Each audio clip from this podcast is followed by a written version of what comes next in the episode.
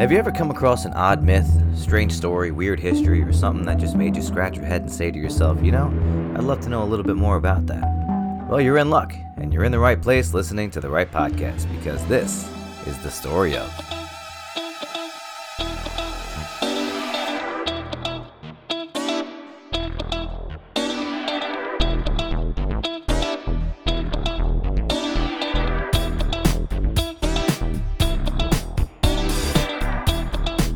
Welcome back to the show. Thank you guys for joining us. I am Smith. I'm Mike. I'm Joe. And tonight we've got a very, very special guest. He's a good guy that I've gotten to know over the last couple of months. I've been a guest on his show two times, which was a hell of a lot of fun. Um, he has a his own podcast. It's a podcast that delves into the world of ideas across media, politics, technology, pop culture, and all realms of civic life. Listen, learn, and maybe laugh a little bit. Uh, he is the host of the With Jay Burke show, and joining us tonight, ladies and gentlemen, Jay Burke. Well, thank you for having me on. Been looking forward. We've been talking about it for for a while now. So. Yeah, man. You know, it finally happened, man. So you know, the stars aligned, and we and we got you on tonight. Um, so yeah, we got a good no, we got a good show for you tonight, and, and the topic for tonight is inventions we never knew we couldn't live without. Did I get that right? I think so. I think so. Okay, Sounds right. Okay, that works. Please change it in Uh, post. Yeah, right. That works too. So I will start us off tonight. So generally, what we're talking about is in in this particular episode is these are the inventions that we use on a daily basis, and uh, and you know they, these are ones that we we kind of like I said we take for granted that we use every day, multiple times a day, uh, and sometimes when they don't work, we're like, what the fuck is going on? And um and so we're going to give you a little bit of the stories behind these things and how they came about and have a little bit of a discussion about uh, how they've changed our lives. And so uh we drew sticks and i'm going first. So ladies and gentlemen i'm going to start us off with the story of the supermarket. We all use them we uh we love them right? We've been there. They've definitely changed our lives. They've i, I know i have changed the way that i use supermarkets uh you know even during covid and post covid used to work at supermarkets. Joe uh i got a little tidbit in there for me and you. Um so we'll start. So this the supermarket started off in 1916 with a guy named clarence saunders. And um you know obviously like i had said they these you know they've transformed the way that we do our shopping.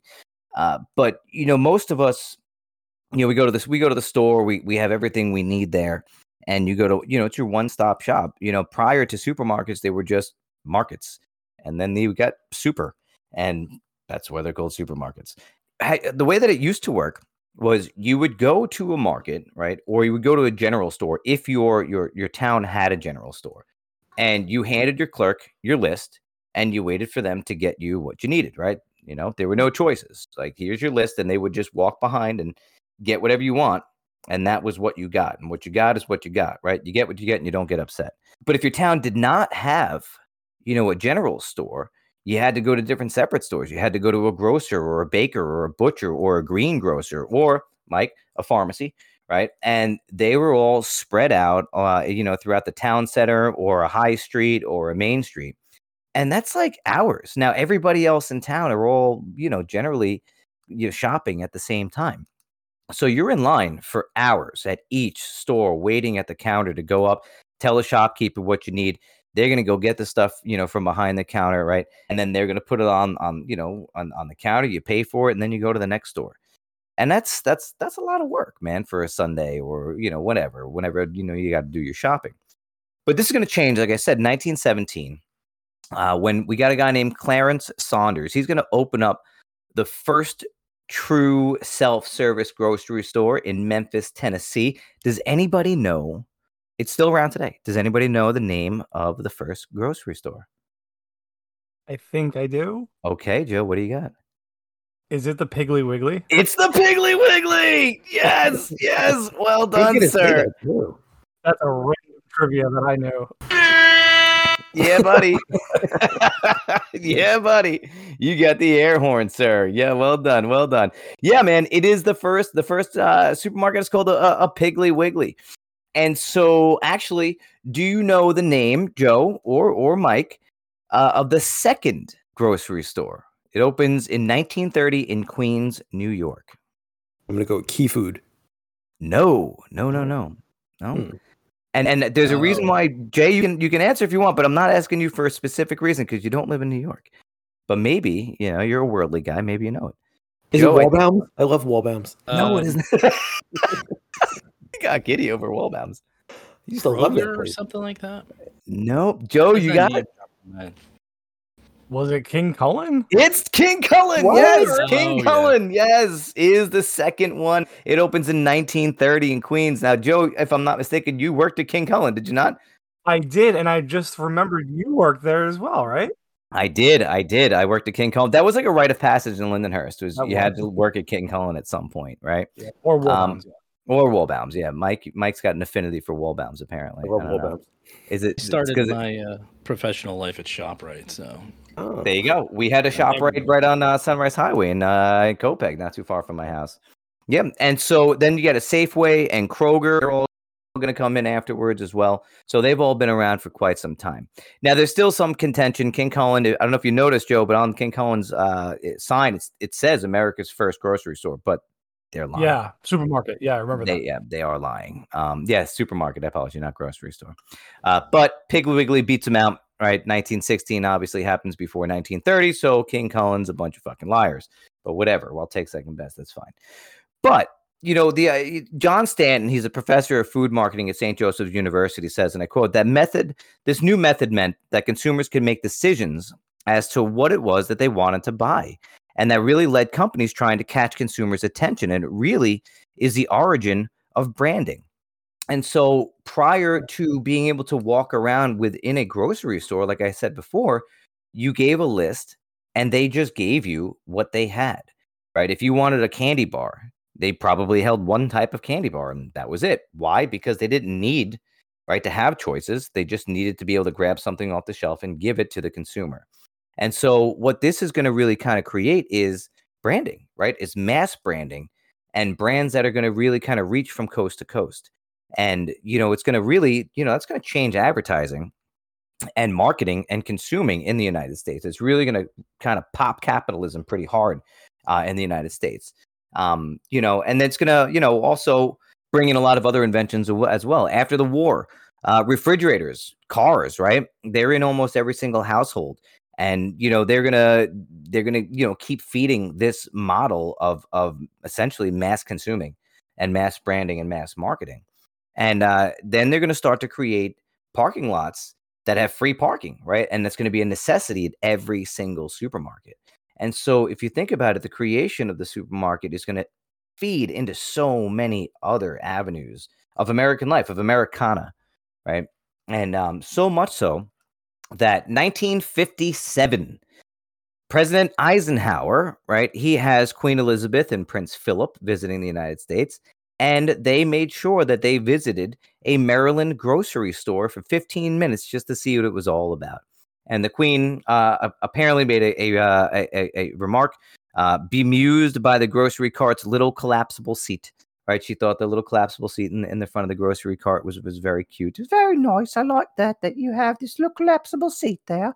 Right, it was particularly nice to be able to bring your children there. It was nice. Now they have these little shopper and training carts. You guys ever seen the shopper and training carts? Oh sure. Those are those are adorable. I really can't wait till I get my son one of those. But like then I'll be like really pushing him into capitalism and stuff. And I don't, I don't know. I feel dirty. feel dirty if I do that. I don't really know. But but the idea of I mean, you guys are you know I mean, speak economics real quick. The idea of having so many choices, right? That you know it it it it makes prices cheaper, right? It creates competition, and thus helping consumers and helping the middle class. But um, not only is Piggly Wiggly going to be the first supermarket in the United States, uh, Clarence Saunders is also going to uh, franchise. He's going to franchise Piggly Wiggly. So it'll be one of the first franchises in the United States as well. He is eventually going to lose all of his money in the stock market. Not much of a stock market guy. And then he's going to create a second grocery store, and I forget the name of it. This one was a little bit more, um, you know, similar to the one that he had beforehand. He's going to lose that, all that in the Great Depression, and then he's going to create a automated grocery store where you came in and you essentially kind of like gave somebody or something your order, and then all the food that you wanted would come out on a conveyor belt and go into a a grocery bag for you. But that was it never kicked, you know, never really kind of caught on. It's like the 40s and 50s. So he was a little bit ahead of his time there. Um, but you know, you've got a, a couple of things that are going to come out of this. Again, as I said, franchising, self service is going to come out of it, right? The idea that you go to a store and you take a shopping cart and you go and get what you need, right? The shopping cart is going to come out of this, right? They're brand new. They they they were never needed before, right? Before the Piggly Wigglies. Coupons are going to be, you know, they had coupons before. However, uh, there was no way to really nationalize coupons to where people were literally just kind of making their own coupons and bringing it. So there was no way to really figure out like whose coupon was real and how to honor these. And um, you know, the the franchised supermarket is going to go ahead and kind of make them mainstay in Americana. So, ladies and gentlemen, uh, think about your lives without a supermarket. I know with me, especially during COVID, my wife was pregnant, so I was super protective. Um, you know, and, and what we started to do is ordering. We started ordering our uh, our groceries online, and then going up to the little space, and then they bring them out to the car, and uh, and we kind of never stopped doing that. And I feel really bougie for doing that, but I'm gonna be honest, the two and a half year old makes life a hell of a lot easier. So, um, you know, I was gonna say, man, that the uh, that whole conveyor belt thing, you know, that everything was put on a conveyor belt and put into a bag. If you really think about it, they really turned that into what we do nowadays, as far as being able to place an order online and go to the store, like you said, and pick Yeah. up what you need, and essentially just what you need. You know, you're not walking around and finding those chips that are on sale or that ice cream that's on sale. You're literally just sticking to um, what you want and what you need. So you're not Yeah. overspending. which is which is what Clarence was trying to do right back in like the late 40s, early 50s with his automated supermarket. So, you know, I mean, if you think about it though, man, I mean, yeah, the supermarket has become such uh as far as an adult life goes, right? The adult life, it is, you know, a major part of how we survive now, you know? It's a sad amount of time. Yes.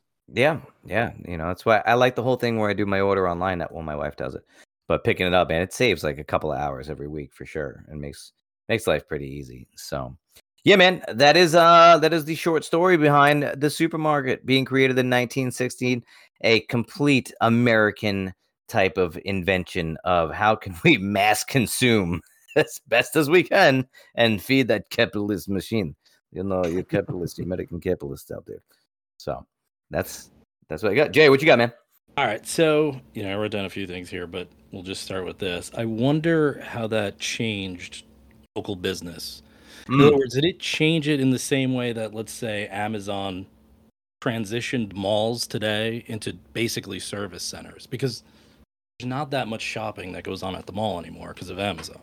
Yeah. You'll have your have a few stores here and there, clothing and stuff like that. But know, when we went to the mall, it was just basically 95% shopping. Now it's you know, doctors' offices. It's obviously there's supermarkets there now when I go. Yeah, Things dude. like there's that. there's gyms now, but you know, Yeah. on, on Long Island, guys. I don't know if you know, but the last time I was up there, the Sunrise Mall is closed. It's done. Yeah. Like it's a Yep. wrap. And that was that was the mall we went to when we grew up. Was the Sunrise Mall, and it's gone. Right now, I believe, uh, according to my father-in-law, the only time it's open is Sunday mornings for the old people to walk. Yeah. Like that's legitimately why it's around. But you're right, and I wonder if the supermarket had the same effect on the baker and the grocer, Right. you know, and and the butcher, you know, the mom and pop shops. I wonder if it if if it Oh, if it knocked them out. You know, I would imagine so. Well, I, I don't think I've ever been to a general store. There, I don't think there's any general stores the way you. d- Like I've heard that term before, but what you described, I don't Mm. think I've ever experienced that. Like so that that doesn't exist. At least in New York, it doesn't. I don't Yeah, think. we And don't I've have got one in my town because I live in my town's a square mile, and we've got a red light, and we got one red light and a One McDonald's. red light. Yeah, that's about what we got. And we got we got a general store, but it's never been open. Every time I drive past, it's never open.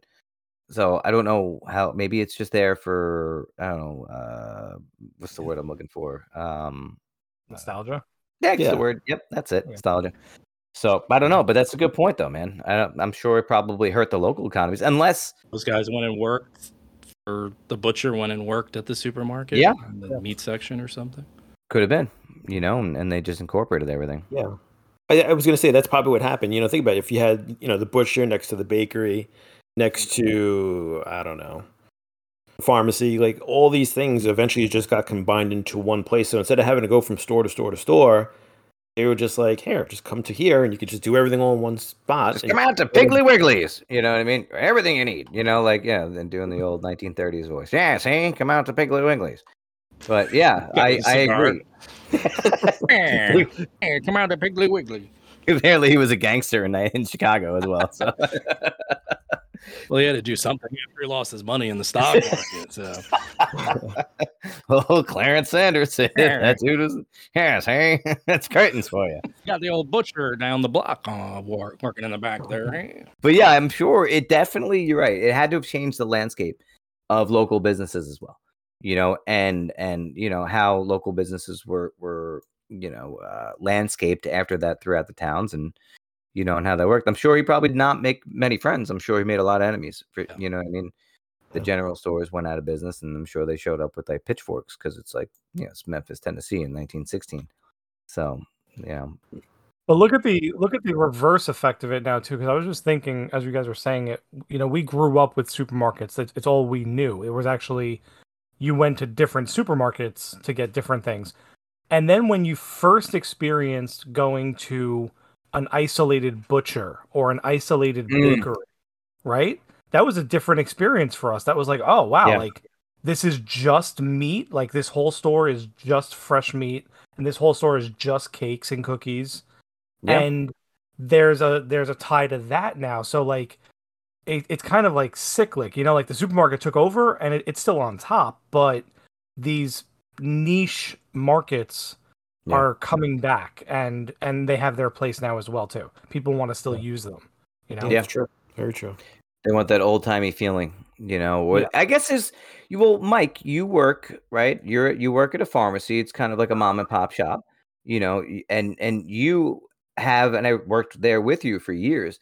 There's that personal relationship that you make with your customers, and that personal trust that when they come in, you know, they walk in, you know their name, right? You know their family. You're asking how the kids are, right?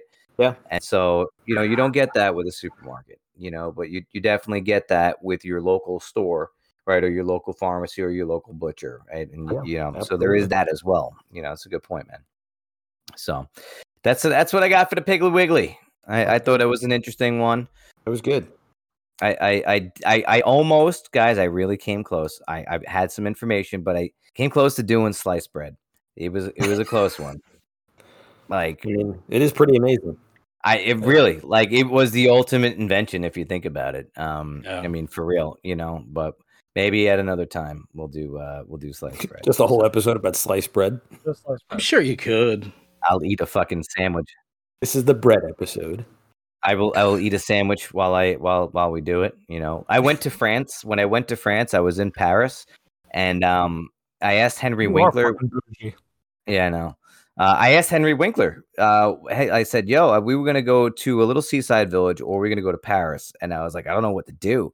And I had talked to Henry Winkler a few times on Twitter, and so my wife, we call him Uncle Hen- Uncle Henry, and um, we met Uncle Henry uh, at the Comic Con in Raleigh. And so my wife was like, "Ask Uncle Henry." And so I was like, "That's a great idea." So I tweeted at him, and I was like, "Yo, Honfleur, we're either gonna go to Honfleur or Paris." So I I tweeted Uncle Henry, and he was like, "Dude, you got to go to Paris." And I was like, "Okay, definitely." And I was like, well, what do we do? And he's like, you got to eat, just eat everything. And we couldn't afford the French food. So I got French bread. So I, I went to Paris and I and I bought French bread and I ate a whole loaf of French bread while I walked around in Paris. And it was a lot of fun.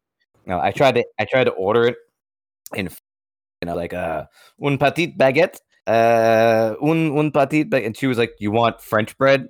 and I was like, uh yeah, thank you. She was like, "What a dickhead!"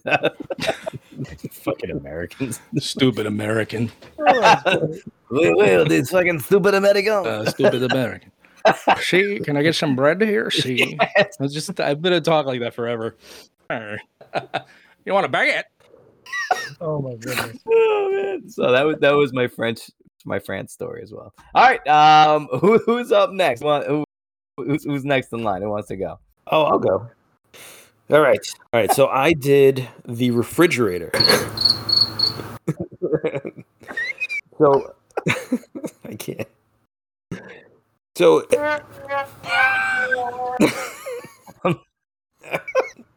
I'm sorry. Why continue? I can't even focus. Oh, All right, the refrigerator. All right, I'm Uh, done. Go. I'm doing the refrigerator. Everybody needs a refrigerator. I feel like it's a modern appliance that almost everybody in the world has. Um, so the refrigerator. Do you guys know how long the idea of the refrigerator has been tossed around before they actually perfected it? Not a clue. I'm gonna say at least 200 years, two, 300 years. It was, it was like late 1700s is when they came up with the idea for the refrigerator, and they just they were trying to do so many different things in different ways to figure out how to make it work in a cheap way, an efficient way, and um, a safe way.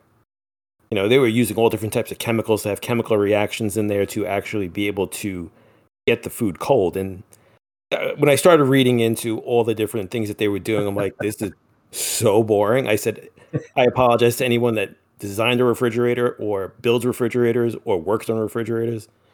Oh my god, the history behind it was just like, okay, just get to the end. Like, how, Yeah. how many different ways can you possibly get it wrong until you finally get it right? So- Um, the first refrigerator, a modern refrigerator, was uh, actually done by 1917 by the name Robert Wolfe, and um, his design was then sold off to Frigidaire. okay. So the the fact of having a refrigerator in just modern times, obviously, um, is so different from what they had back in the day. They had so many different ways to try to preserve food Mhm. and then from there um, they had different concepts they used to bury food in the um, underground to keep it cold Yep. they at some point had ice houses in which Yep. people from a village would then take all their food and put it into this little kind of hut and everyone would just keep all their food in there and just keep it cold um, the other one and the, the coolest one i thought was the fact when they had the refrigerator box and what they used to do is they had a giant block of ice and they put the giant block of ice in there. And then from there, that would keep everything cold, but it didn't really have a consistent temperature. So where the Iceman cometh. Yes. So then I said, all right, well, this is pretty interesting. You know, who doesn't have a refrigerator? Who couldn't live without a refrigerator?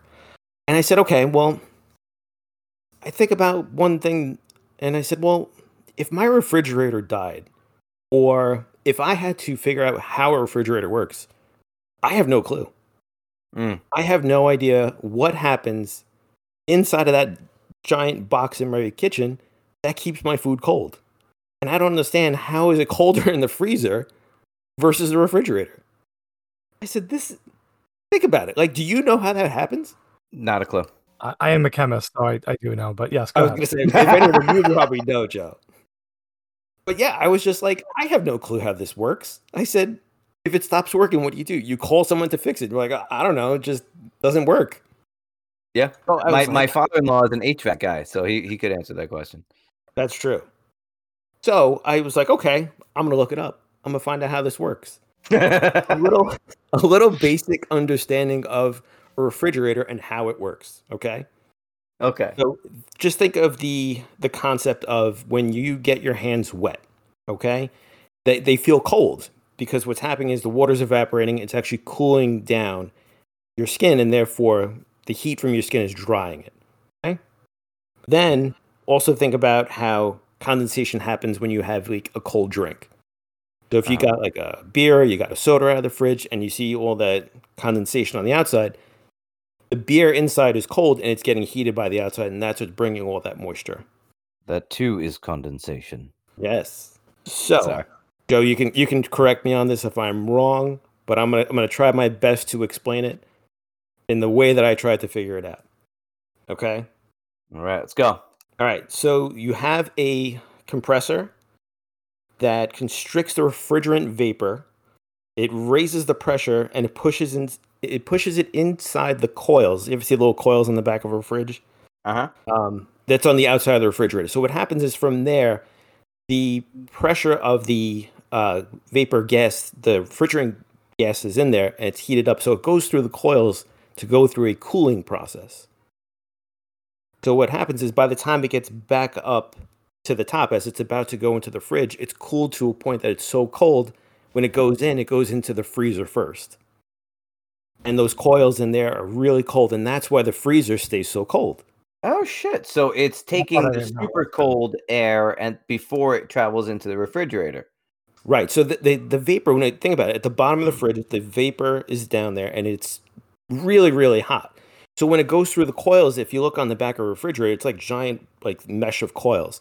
But Hmm. that's really there. So the vapor goes through it, and as it goes through it, the heat dissipates from that coil and cools off by the time it gets back up to the top. All right. So that's how that's why at the back of the refrigerator it's so warm because all the heat's coming off of it. Gotcha. Okay. So as it goes into the freezer, from there, it starts to absorb the heat and release the cold. Therefore, as it keeps to go back down into the to the um, to the refrigerator, the same process is just happening, but it's already dissipated some of that cold that's already there, and it's already absorbed some of the heat from the freezer. Hence, the reason why the refrigerator is is not as cold as the freezer. Oh, all right. And same exact process happens in the refrigerator where it absorbs the heat from the refrigerator, hence releasing that cold, and then it goes back into the compressor where it's already taking in all the heat that's inside. and then and starts thus- the process again. Starts the process again. Joe, is he right? He's pretty good there. Yeah, I, I approve, Mike. Good job. Thank you. All right. Little science lesson for everybody today. Joe, I uh, well, Mike, I am going to tell you that's probably the most boring fucking thing I've heard in like you know two weeks. But I, let me tell you. And I really practiced that a lot to make sure I didn't fuck it up. you nailed it though, for real, because Oh. even I understand it. So like I was able to like keep up with Yeah, you. no, so- that was very good. well Thank you. played, sir. I'm, I'm going to have to have my father-in-law listen to the episode. He's going to spot. Oh check God. what is he talking And about? you know my father-in-law very well, so I you do. I do. yeah, I he's gonna- there you go. nice. And so, all right. So, I mean, dude, think about how much the the refrigerator. I mean, even with you know, um, it being a part of the the the, the going back to my story with the um the supermarket. Yeah. You know, I mean, refrigerator sections being put into supermarkets revolutionizes. Swanson is one of the first major corporations, right? uh, making millions and millions of dollars, right? The TV dinner and all that stuff revolutionizes everything. You know, um, I mean, prior to that, there were butchers and all that good stuff, but most often people did not.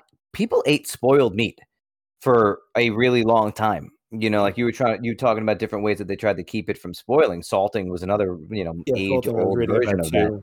Yeah, and uh, but people really, really often ate bad meat. I mean, that's what they did. And and one of the first uses for ketchup, uh, ketchup was used for medicinal qualities at first. But one of the the, fa- the one of the first mass uses of ketchup was to mask the taste of rotten meat as they were eating it. You know, and uh, and refrigeration comes in right and saves the fucking day. You know, two little two little coils. It was yeah. Well, now I, I just want to talk a little bit about the evolution of the refrigerator. Um, if you get a chance, go online, go on YouTube, and you can watch a Frigidaire commercial from like 1950. And it's hilarious because the woman's like just showing you the fridge, and like the the shelves actually slide out. There was a a uh, almost like a briefcase thing that was like on the door, and she would Wow. literally take that whole thing off, and it was like for all the fruits and vegetables. That way, when you came home from the supermarket, you loaded everything into it and you put it back onto the door. Or if you needed to take something out, you want to cut up some fruit and wash Yeah. it, you did it, and then you put it right back in. And I was like, wow, that that's a really it, like there's things that like we don't even have in a refrigerator today.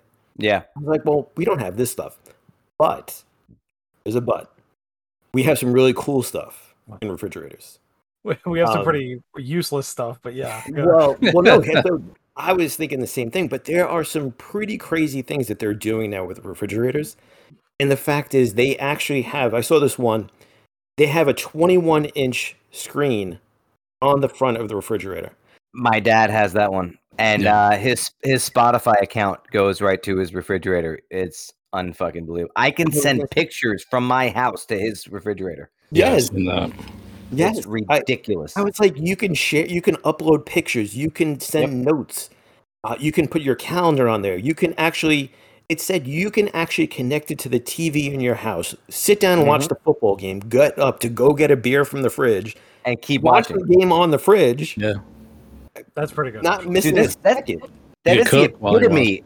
Yeah, that's the epitome of American fucking laziness. Like, I mean, for real. Like, if that's not the epitome of indulgence, like, there are people literally dying of fucking, you know, uh, of of of starvation, and Americans can't fucking take three seconds from watching the football. Like, what's up with the Wi-Fi? I can't watch this football game in the kitchen.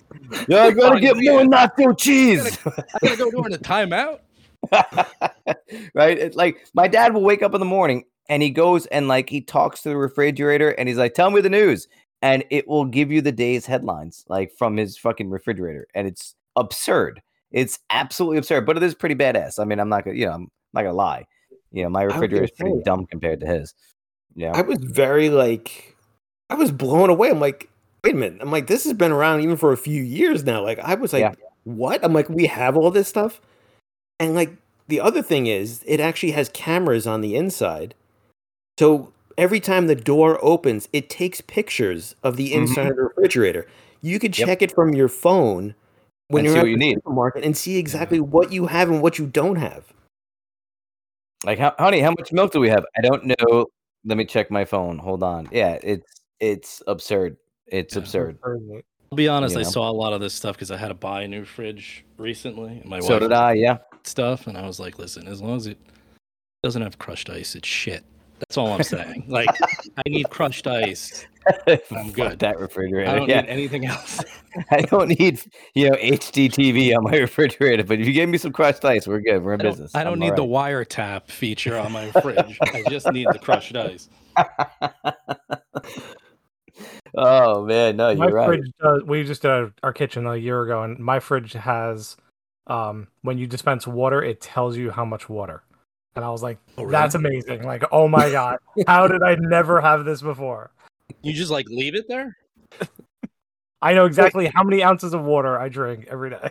Well, I would say like a- as a chemist, like I'm sure that really like jiggles your balls. You know what I mean? Oh, like that's for got to make you super happy. You'd be like, oh, I've got 37 ounces of water in here right now.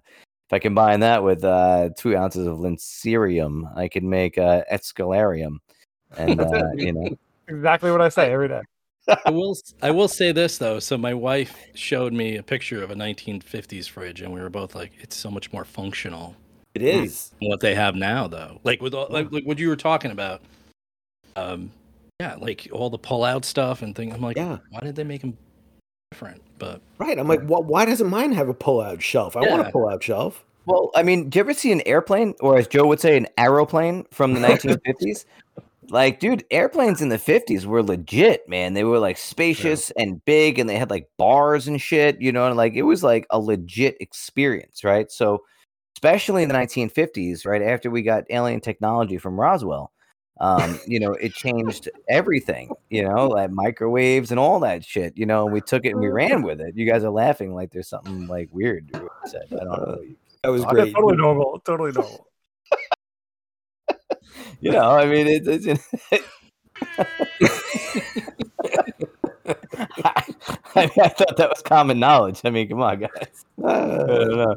But no, you're right though. Like the, the the evolution of the refrigerator has been pretty fucking crazy. You know, yeah. like you said, it started off super fancy and then kind of hit a dip. You know, and uh and and then has come back to now be like like super super fancy with like AI shit on there now. Yeah. You know, which is pretty Yeah. impressive. You know, like in- So, and then a fun fact for you. Ed, you want to go, Joe? I was gonna say if you could pick one appliance, like to summarize your entire house, it's it's probably the refrigerator or the television, but probably the refrigerator. I would say like that's probably the thing that when people walk into your house, that's what they see, that's what they go to, that's what they yeah, judge your house by, your I kitchen by. that. That's a- right? That's a good point. Yeah, that is that crazy. That that is the most used appliance in your house.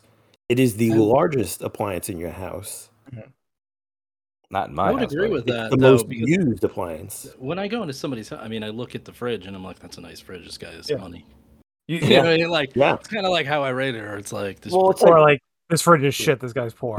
No, Yeah. no crushed ice. This guy's shit. We're done. like this I'm sure we have all like walked into someone's house for the first time, and like when they're not looking, you look in their fridge, and right, and you're like, you just like, I got to see what they Big got here. judgment.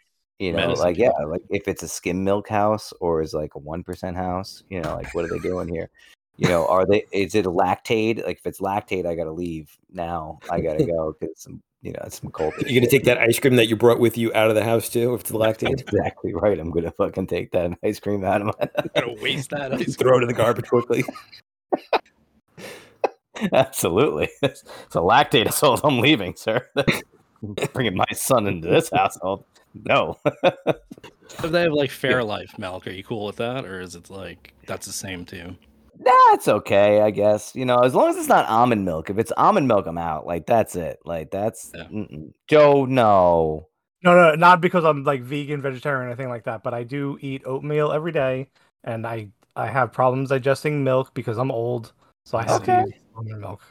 All right, I'll give you that. You know, the majority, Mike. I don't know. Maybe you can back me up on this with your medical experience. Uh, The majority of mankind is lactose intolerant. Isn't that correct? I, I know I read No. that somewhere. No, I don't No? think so. I know I've read No, somewhere that was like There's like no way, ninety because- five percent of mankind is lactose intolerant. It's No, a weird concept though that we're like the only species that drinks milk. other- Milk, yeah, after like milk infancy. after- Yeah. and like other animals' milk. It's it's kind of weird. Yeah. It's fucking strange. It really is. But Like it's don't too drink- weird for us to keep drinking from our mom's breast, but you know, would- a cow's tit, like that's okay. Uh, right? Like you would think it at least should be the same animal. Same, Like yeah, same species. Yeah, you would think we, so. we should be drinking It's a breast milk. It's probably better for Think us. there'd be like a whole industry for you know. Yo, there breast milk. There totally I is. guess there is. Yeah. You can. So I don't know. We're, we're venturing off here. this is good. Stick a fucking you weird know turn. that you can act, and this is how you know we're we're dads at this point. Like you know that if your wife is, I guess, doesn't want to nurse or she's having difficulty, you can actually buy breast milk. I had no idea. And That's you the can actually thing. have I've it like, delivered to your house. Like it's like no joke. Can I milk them myself? Is that like uh, is that uh, an option? That's sexual harassment. oh shit! I'm gonna get me too. Damn it! Not if you That's not ask. If you ask. me. All right, my wife can't listen to this episode. Oh. Okay, all right. Uh, let's let's go to the next topic here. That was Oh, that God. was interesting venture there. All right. Mike, Nice job though. That, that was that was you. fucking good, man. I I I, I. I appreciated that one very very much. Thank you. Um, Thank you. Yeah, well played, sir. Well played. Probably a Well, good Jay, you're segue doing air conditioning, which is on a, a similar realm. Yeah, I was gonna Yeah. say it's probably a good segue. you know how the air conditioner works? I'm not kidding that. I don't know if I could top that that part of it, but I'll do my best here. So, I think the first thing to think about is what we did before we had air conditioning. Because Mm. air conditioning is one of those things like we totally well, same thing with everything you're talking about that we we don't really realize how much it's impacted our lives. So before we've always looked for some way to stay cool. And humans had wanted to do this long before Willis Carrier came in and invented it. And we had a lot of pathetic ways of trying to keep cool. Um, like some of them, there was actually New England New England businesses that shipped large ice cubes that they carved out of a lake and insulated with Mhm. sawdust. And they basically exported it like Georgia exports peaches, and they'd have things like uh, ice famines during the winter, during warm winters, and, and stuff like Hmm. that. And then it became a problem because people started polluting the lake. So you would get your shipment of ice and start to smell funky, or you'd find strange stuff in there. Um, and some of the other things was houses were designed totally differently. They had more windows, higher ceilings. Um, Hmm. They were designed for windows on the opposite space for breezes to come through. Um, Oh, the cross ventilation. Yeah, that makes sense. cross ventilation. The Yeah, screened yeah. in porches were huge because in the summer you could sleep out there during cool nights. Wow. Um, and if you remember, there's a scene in Gone with the Wind where all the ladies take a nap. That was another thing. That, I guess that's kind of like siesta and stuff that they talk Yeah. about. But I mean, the point is, there was a lot of we were always looking for ways to mitigate the heat. So 1902 comes, and Willis Carrier works at the Sackett Wilhelm Lithographing and Publishing Company. And they have this big issue in the summer because, I mean, it's hot already with all the printing presses going. Yeah. This place prints their prints their papers in color.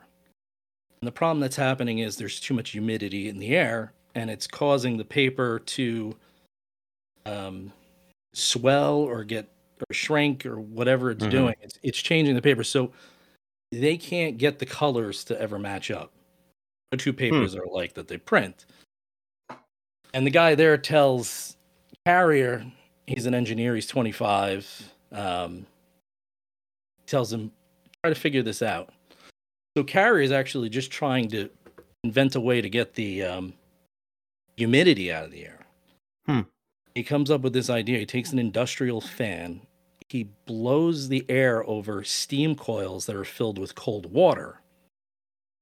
The excess humidity would condense on the coils. What's happening is it starts to produce cooler air. It's literally taking the humidity out of the air and producing cold air Wow. to the point where these guys who used to eat in the lunchroom wanted to eat in the room where they were printed the papers. So um, yeah, I mean it it takes off, and when you think about it, it affected everyone, like from manufacturing. Uh, they said anybody from leather to macaroni were pretty much aware how the weather conditions affected their product, and you know it became huge in these factories, and then it slowly kind of made its way out of factories later into hotels and stores and other p- public places. But one of the interesting things I found about it was um, in 1919, they created a uh, machine that cooled down movie houses. hmm. And movie houses were pretty much dead in the summer because nobody would want to spend couple of hours in a room with 100 or 200 people Yeah, it's a shit ton of bodies. sweating their ass off. Yeah, and smelling and stuff like that. Yeah. So um, they designed them for this, and it coincidentally happens to match up with Hollywood's golden age, Huh. and and it's the birth Wow. of the blockbuster. You know, during the depression and stuff like that, people would just crowd around and go. You know, that was one of the things in the depression that still was solid was movies. Yeah. They went for escape, but they also wanted to stay cool because homes did not have air conditioning at that point. so the war comes, and then in the 50s, we start to see a boom in construction, especially in the South. Mm, mhm. Um, so made pretty much industrial work like printing, food processing, electrical manufacturing, things that were hard to manage in that kind of heat, manageable. So now we're starting to move south. And me and you talked about this a little bit when we were talking about that, but the demographics ended up changing a lot during this time. In Mhm. fact, the second half of the century, I believe from population in the south, and I'm talking about well more the Sun Belt, so like Florida, Southern California, Texas, Yeah. Arizona, Georgia, New Mexico. They grew a ton by 2000. I think they were up like 40% from 1950. Wow. So, you know, it gave birth a rise to all these types of cities, but it also changed architecture. We changed the way we design our homes. Our, our homes are now designed to be more functional with air conditioning. So, less Hmm. windows, lower ceilings, things like that. But it also Oh, gave shit, I never birth. even thought of that. Let's Yeah, it Yeah. I have so much here. I can go on for another hour. I won't. Um, but it also gave birth to the skyscrapers because there was no. Th- you wouldn't even think about building a skyscraper without it because you're basically it's like taking a magnifying glass, putting it up to an ant in the sun.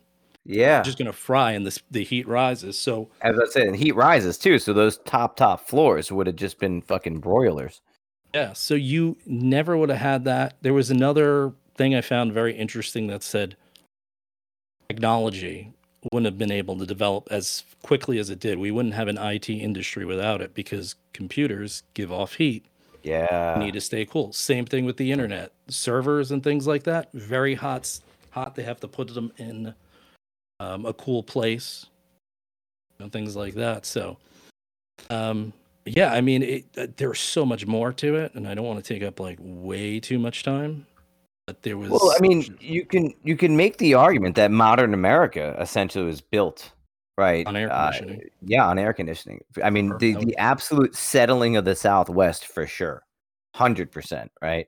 Uh, and like you said, as you said in the Sun Belt, I mean that, that the settling of those areas and the population or the populating of those areas, Mm-hmm. um, you know, definitely uh, skyrocketed right due to air conditioning. You know, um, you know, you could definitely make the argument that you know, like Florida and and you know those areas, uh, you know, because of air conditioning, we'll probably lose our country, uh, because of you know I was going to bring Yeah. that up. those states and air conditioning will be the fall of dumb of democracy as we know it. But Uh, i- i- in fact, there I had to go there. Right.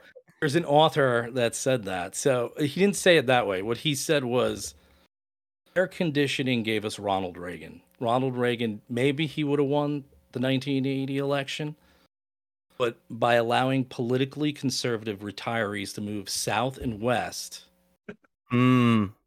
It gave it changed the electoral college It did. landscape. Right? I mean, those guys tended to vote. Population centers exist because of because of air conditioning, but it, it changed the electoral college map. Holy shit! It really like and legitimately, like all jokes aside, you're right. You're absolutely right. I mean, it that allowed right the snowbirds and all that stuff and the retirees to then go out to these warmer areas uh, and populate them and and essentially change the color of states for sure. Like that's um that's a really good point. I didn't even think about that. Yeah, in fact, the quote I found so it's an author, Steven Johnson. He wrote the book How We Got to Now Six Innovations That Made the Modern World. He writes, Oh, this is his quote. It sounds crazy to be like a guy in Brooklyn trying to stop ink from smearing on a page ends up helping elect Ronald Reagan, but it's actually just a couple of steps between those two things. Wow, Well, Crazy, right? that is insane. That's crazy. Like that's absolutely fucking bonkers. like if you think about it, like that's crazy. Like that's and that's why I always try to teach my students. Like you know, look, man, history is not linear. It's not. We like No. to make it linear. We like to put it in this nice little way. Yeah, right. It makes sense in our brain, right? Because we need it to be neat and wrapped up and something that we can visually see. But history is is a web. It's a giant web, Yeah. you know, with with pieces going all over the place, and how one thing affects. It, you know, one thing doesn't just lead to ano- another. It it affects a million other areas, you know, and um and air conditioning apparently is r- behind all of it, you know, and, and I feel like 100 so far, so. I just feel like all these three have a weird connection to each other. yeah, so Yeah. I think Absolutely. the fourth one will too, but um, yeah, man, it was crazy. There's some, there was some bad things too in there, which I realize if you look at um, respiratory diseases, allergies, asthma, things like that, yeah. line from 1980 skyrockets. Um, Wow. and there's a couple of things that change with with air conditioning, right? So, um, one, you know, once it started getting introduced to homes, we're not out on the porch anymore. In we're not really in the atmosphere, I guess you want to say, where all the allergies are.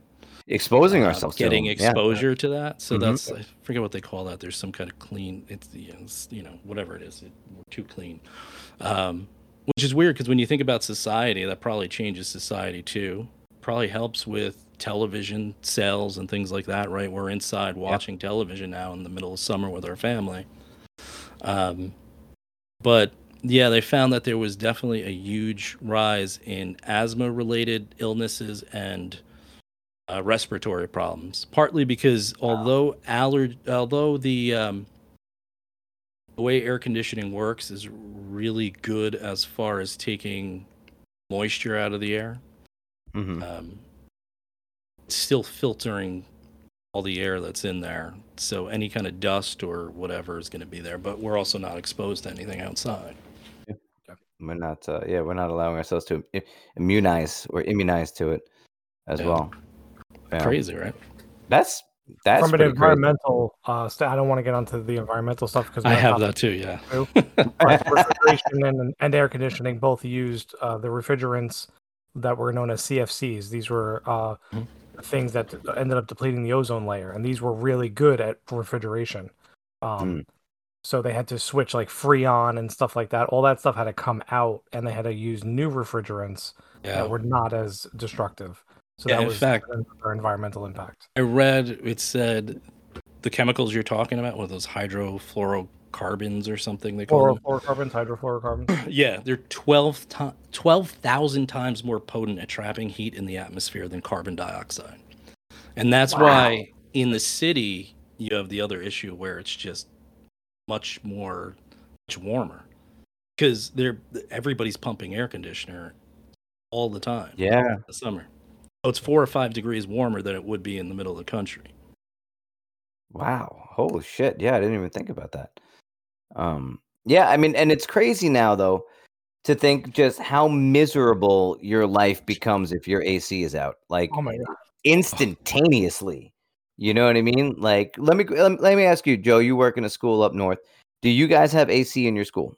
We do not, and, And- I work on the second floor, and it is when it gets hot, it is Yeah. bad. It's and I remember at our high school we didn't have AC. Like I remember like the windows had to be open, Yeah. right? Yeah, but down here where I work, you cannot not have AC.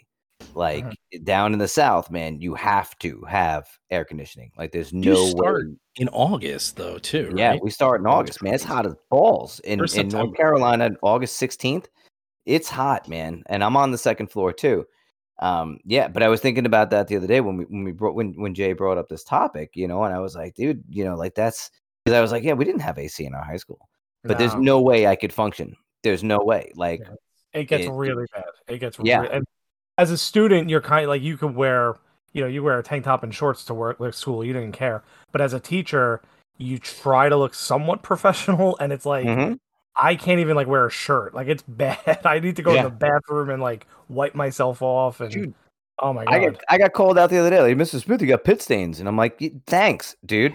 And they're like, well, I wasn't sure if you knew. I'm like, well, yeah, because I, I wouldn't know. Like, man, you get zero Thanks for for telling me in your sh- tank top. Yeah, right. your Yeah. shorts. Look at you did, you little jerk. Yeah, exactly. My You know, first car was a was a 1985 Camaro used and had no AC. And I was like, "Oh, that's not a big deal because I didn't know any better."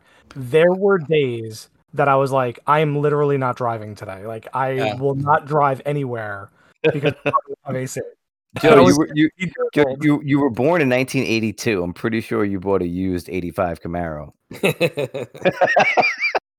You're right. Sorry. Sure sorry.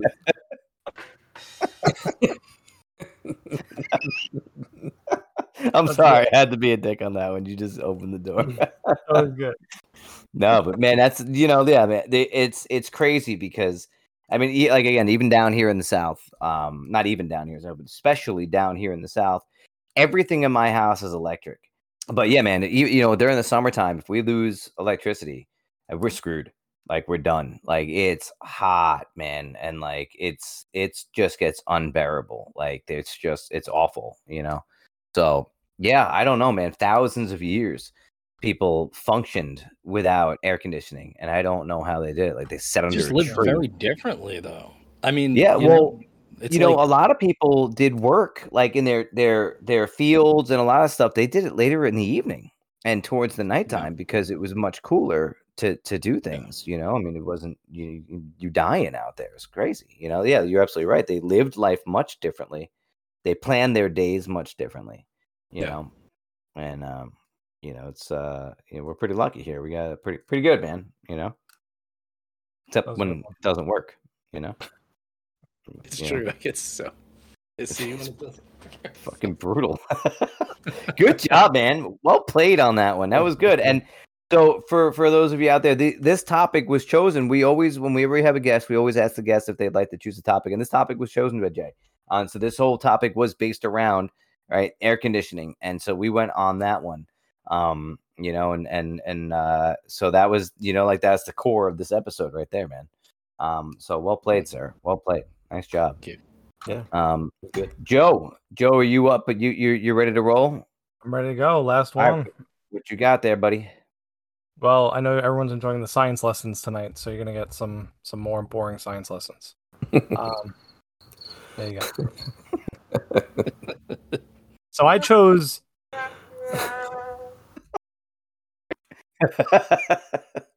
I chose plastics, um, which is a very broad category, and there could be episodes upon episodes of just this. So I'll give you a short history and um, some cool things about it and some science about it. Um, so first off, plastic is not one thing. I, I I teach this in my chemistry class every year. There are many types of plastics. They all have different names. Um, they just all fit this same category, which is they're polymers. And if you all remember what polymers are, they are things that are made from a repeating unit of a molecule. It's the same molecule over and over and over and over again, and just linked together, and that's called a polymer. So, Poly, that makes sense. poly- right? Poly, whatever mm. molecule you use makes the different kind of plastic that you have. So you have polyethylene, polyvinyl, polyacetate, and things like that. Um, but what I never knew, what I looked into was why why were plastics invented? Like what was the need and and how did it come about? It occurred back in 1869 and the reason it was invented yeah, the reason it was invented was because uh, billiards was a very popular game at the time, and they used to use ivory as billiard balls. And Hmm. natural ivory is it only really comes from one place, and it's really hard to get, and it's very expensive. So the billiard Is that by companies were- murdering murdering elephants? Yes. Well, yeah, you know, just ripping their tusk off their face and whatever. Yeah. Okay. Disfiguring elephants. Okay. Yeah, just figuring. Um, All billiard game. companies, all for a pool game. Yeah. Billiard companies said It's we'll offer like a, a reward to anybody who can figure out an alternative. Can we use something else? Because ivory's getting way too expensive. So a chemist by the name of John Hyatt produced the first synthetic polymer um, out of cellulose, and cellulose is a natural fiber that comes from plants. And he was able to extract cellulose and make a polymer from that, which he called celluloid. And celluloid was the first plastic ever invented. Is that what they use for film? Right. They used to, I believe, yes. They, right. They used to use that. That was uh, old film reels were made from from celluloid. Celluloid film. Those yeah. I used to yeah. burn real quick. You're talking about That the- Yeah, I think so. That rid was the problem with them. They were it, it's a very flammable plastic. So Mm. it did it didn't take off as a billiard ball. It wasn't heavy. It didn't have the same consistency. So it, it failed that test. But he still invented plastic to start. okay. But yeah, that was celluloid first. Um, they said, all right, maybe we don't use it for for um, billiard balls, but we can use it for other things. So it started taking off and replacing ivory and other things. It started replacing tortoise shell. Now you know we could help animals and save animals by not using their their um, material. And then we started saying, well, we can replace all natural material. We don't have to use wood. We don't have to use glass or anything like that. We can use plastics for everything. Mm. So it was actually a replacement that was supposed to help the environment. It was supposed to take the place of natural things. It's ironic, right? Um, in 1907, the first fully synthetic plastic was made, meaning it did not derive from anything natural. It was a fully man-made molecule. It was called Bakelite, and uh, it was made by a, a chemist named Leo Baekeland, and it was the first fully synthetic one. No, no What- natural product whatsoever in it. What year was that? 1907. Okay. All right. and his reasoning was the uh, in the early 1900s cities started to become electrified and electrical wiring needs insulation so they're like we need to make a new insulation for electrical wiring so Mm. they used plastic and that's where this plastic was used as as, a, as an insulation yeah um so then we get into more of the popular things like in the 1930s they said oh let's replace silk because silk is really expensive. It's really hard to come by. It's it's a natural product. Uh, what was invented to replace silk? Does anybody know? Latex. Not latex, no. How about nylon? Ever heard of that one? Wow. So nylon was a synthetic fabric, uh, plastic that You was know used Yeah, to. I get. Yeah, I, I get it. That makes sense. Yeah. It's stronger, and it, it was supposed to replace silk. That was what it was So- used for. So nylon is plastic. It's a type of plastic. Yeah, it derives. You're shitting me. It's not. Yeah, when we think plastic, you think like hard plastic, but it's yeah, like- man. It's a polymer. That's it. That's all it has to be, really. Wow. Okay. Crazy, right? Yeah. But then in the 1930s, when this was coming out, you know, there were other things going on in the world, as we all mentioned in this episode, and World War II changed everything again, and the plastic industry exploded, and they started using plastics in airplane. Um, they replaced the glass in airplane warplanes with plexiglass plastic. Hmm. They started using nylon in parachutes and in uniforms. They started making bulletproof vests out of Kevlar, which is a derivative of plastic as well. Um, so the shit. plastic industry like took off with the war, just like every other industry did. Yeah. And um, after the war, they had all these possibilities. They had all this industry now of plastic, and they're like, we we can make anything we want. And that was really the uh, the benefit of plastic. Was like you can make any color, any shape, any size product you want, and you can make it quicker and cheaper and more consistently. It and yeah, that's in, in massive abundance, right? And mass produced. yeah, it wasn't like handmade stuff anymore. It was just mass produced, repetitive stuff. So that's why the 50s, 60s, 70s, you have like the plastic revolution. Everything looked plastic, it looked futuristic. That was the hot stuff at the time, you know? It was used plastic inflatable furniture. Inflatable, yeah, right? Mike, you used to have some of that at the apartment. Of course. Yeah. Um, so yeah, that was that was the crazy part about it. Then of course we can get into the negatives, which I didn't want to get too much into, but now we know the good thing about plastic is that it doesn't break down. The bad thing about plastic is it doesn't break It down. doesn't break down. goes. So Jesus. yeah, we have this massive waste of plastic that we just, you know, we're trying to clean up and get rid of and we're trying to get back to natural things instead. But So this is the what- start of so the nukes drop. The only thing that'll be left in the earth is cockroaches, Twinkies, and plastics. Twinkie. That's right. Don't forget the Twinkies. Yeah. That's why we're all Wow. here. Yeah. That's pretty impressive. That was mankind's Um, uh, journey. Yeah, that's our biggest accomplishment was fucking Twinkies. Twinkies. One stat that I thought years. was really cool was in 1976, plastic, uh, and I think still to this day, plastic surpassed all material in production. We produce more plastic in the world than any other material. We more than steel, more than aluminum, more than anything else. We Makes produce plastic, sense. And yeah. which is crazy. And I and mean, just doing my research over the past week, I just like just take a note tomorrow when you're doing anything how many things you touch. Like how many things in front of you right now at your desk are just made of plastic. It's, it's everything. It's it's crazy. It's used in everything and and we just don't even think about it. We don't even notice it. Um yeah, these little guys, right? Computer screen, microphones. everything. Everything. Holy shit. Yeah, man. the real impact that I really had to step back and think about was yeah, it was cool products. It made some cool stuff, but it made our society disposable. It made Yeah. everything cheap and and I don't mean that negatively. I mean just, you know, financially cheap and one-time use. If things broke, no big deal. I just buy a new one. If, you know, my computer screen breaks, I just go buy a new computer screen. Well, I mean, it, it- that Yeah. that is that is our economy. That is capitalism. Like that that Yeah. that is consumerism. That is the driving force behind it. Mhm. Right? Is you know buy, use, throw away, go get more at the grocery more. store.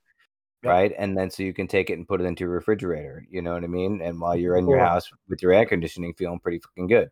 You know, like it's that it's all there. You know, it it it fit perfectly into Yeah. what Adam Smith created, right, in the Wealth of Nations back in 1776, and we built our entire country upon it. it took over everything and, and that's the way we live and i and the reason i have my water bottle and, and this was totally not intentional i grew up with immigrant parents and, and grandparents and they came from a philosophy of you don't throw things out you don't Yeah. you know if you bought a plastic bottle you wash it and you reuse it. Is that why you're reusing that bottle? this is ingrained in my brain dude. That's why. We asked Mike what he, uh, my, my Mike asked Joe what he was drinking before, and I, you what you have tea? What is it? It's it's it's like vitamin water but it's in an old seltzer bottle because i don't if i have a bottle I try to save it. I try to save them and reuse i reuse my my ziploc bags too. I'm not not because i'm cheap because because i'm a little weird in case the depression hits again. You I was oh, gonna say, that's it. I- It's like a depression era thing. I've seen a lot. That's like what- my yeah, old aunt that's and what, uncle used to do. that's what my wife's grandparents did. You go up, they oh. saved everything because they lived through the depression. You know, like that's the, Wow. a disposable lifestyle was not something those people were used to and to us it's like i said you we throw out a cell phone and go buy a new cell phone like it's, it's not doesn't matter you know it's Yeah. crazy how quickly we just we don't even think about things No. when a hundred years ago things were saved and fixed and you know reused and repurposed and blah blah blah and they were made to last as That's- well. yeah, I was gonna say that. you know like and they oh they don't make them like they used to it's not just an old adage it's legitimately truth i mean and, Those fridges purposeful. lasted like 20, 30 years. Oh, of probably course, yeah. 50 Yeah. years. Now everything's made. I think I read seven year lifespan on some of that stuff. Right? They want Yeah. your fridge and your washer every seven years. That's- that's one of the one of the factors that you know played a role in the great depression was going through the 20s i mean they were making so many you know new products and you know consumer household items that but you bought them like a stove or a refrigerator and they were going to last you 30 years And then once you know the amount of people, they essentially topped out at the amount of people that could afford these things. Now, not, not to mention you know buying on on on on on credit and all that stuff, and you know eh, there's a whole bunch of other things that played into it. But Right. yeah, man, it, you have this this crazy overproduction, right? And then once everybody bought them that could afford them, shit, now you had this this massive surplus, right, of Yeah. all this this crazy amount of stuff, you know, and so smartly, right? Well, as far as the cons- supply side economics, they were like, we got to stop making stuff so good. like, we need to make things a little bit more. break a little bit we got to make some shitty items now because we need to make them out of plastic, you know. And and and so, like, you know, yes, hang, hang everything out of plastic.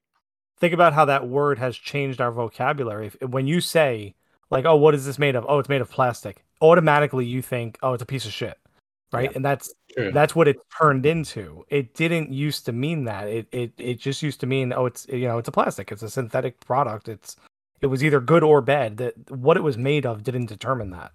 But now we use it as like, "Oh, it's plastic. It's bad for. It's bad. It's negative. It's this or that." You know. Yeah. So it's it's just influenced our vocabulary as well. You're right, and it's it's like it automatically. It's not going to last long. You know, Yeah. it's gonna it'll have a short lifespan, and then. I'm gonna chuck it and go get a new one. You know, and uh, you're right. You know, except for you, Joe. You keep all of your plastic Yeah. items because they will last you forever. And There you go. If you need a good same- therapist to talk about your issues with uh, throwing stuff out, I, I got a good one for you. I got I got a guy for that. Everybody's got a guy. As us New Yorkers, my, one of my old assistant principals, every time I'd walk in the hall, he'd be like, "Hey, yo, I got a guy for that." yo, Smith, you got a guy for that? I'm like, I, I, I kind of do actually. well, I mean, I agree. I'm like, "Hey, how you doing, huh?" You know, it's uh, You feed right into it. Yeah, of course. You know, that's that's you know, you got you got to play into it down here. Um, yeah, great fucking episode, guys. I think we Yeah. uh, we hit this one pretty hard. I think we took uh, a really really you know interesting topic, and I think we pizzazzed it up quite a bit. And I think this is um definitely one of our our uh, uh, incredibly educational episodes for sure, man. Um, and A lot of uh, science in this episode. I'm proud of everyone. Everyone got their Yeah. science right. Yeah.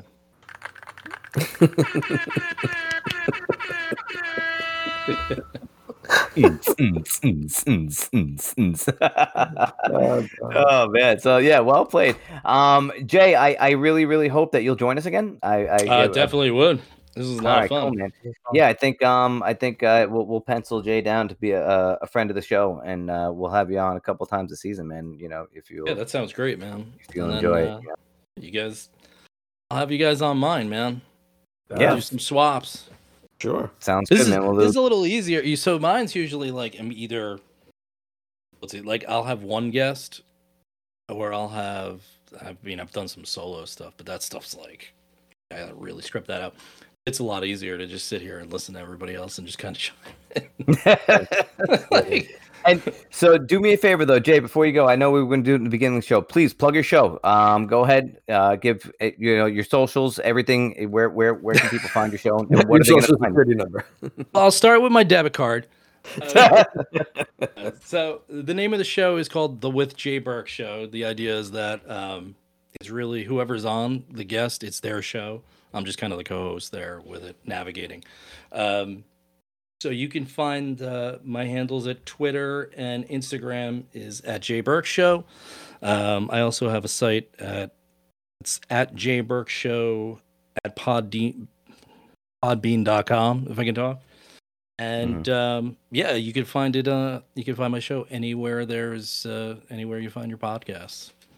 and we'll we'll make sure to put uh put your links on our our uh, our information screen for the episode for sure, man. Yeah. Um, yeah, I've uh, I've gone on Jay's show two times. Uh, Yeah. the first time, uh, we talked about a lot of shit. We ended up going like all over the place. We Yeah, talked about was- history and a little bit of economics, some ghost hunting. You know, we got yeah, into we did. That was a lot of fun. I Yeah. actually had a lot of people ask me who listen. They're like, "How long you known Danny for?" I was like, "Like five minutes before I started." Like, Yeah, just- we just hit it off, right? Like it Yeah, was like yeah. we knew each other. So, um, yeah, that was really cool. So, and then I have one coming up with you again.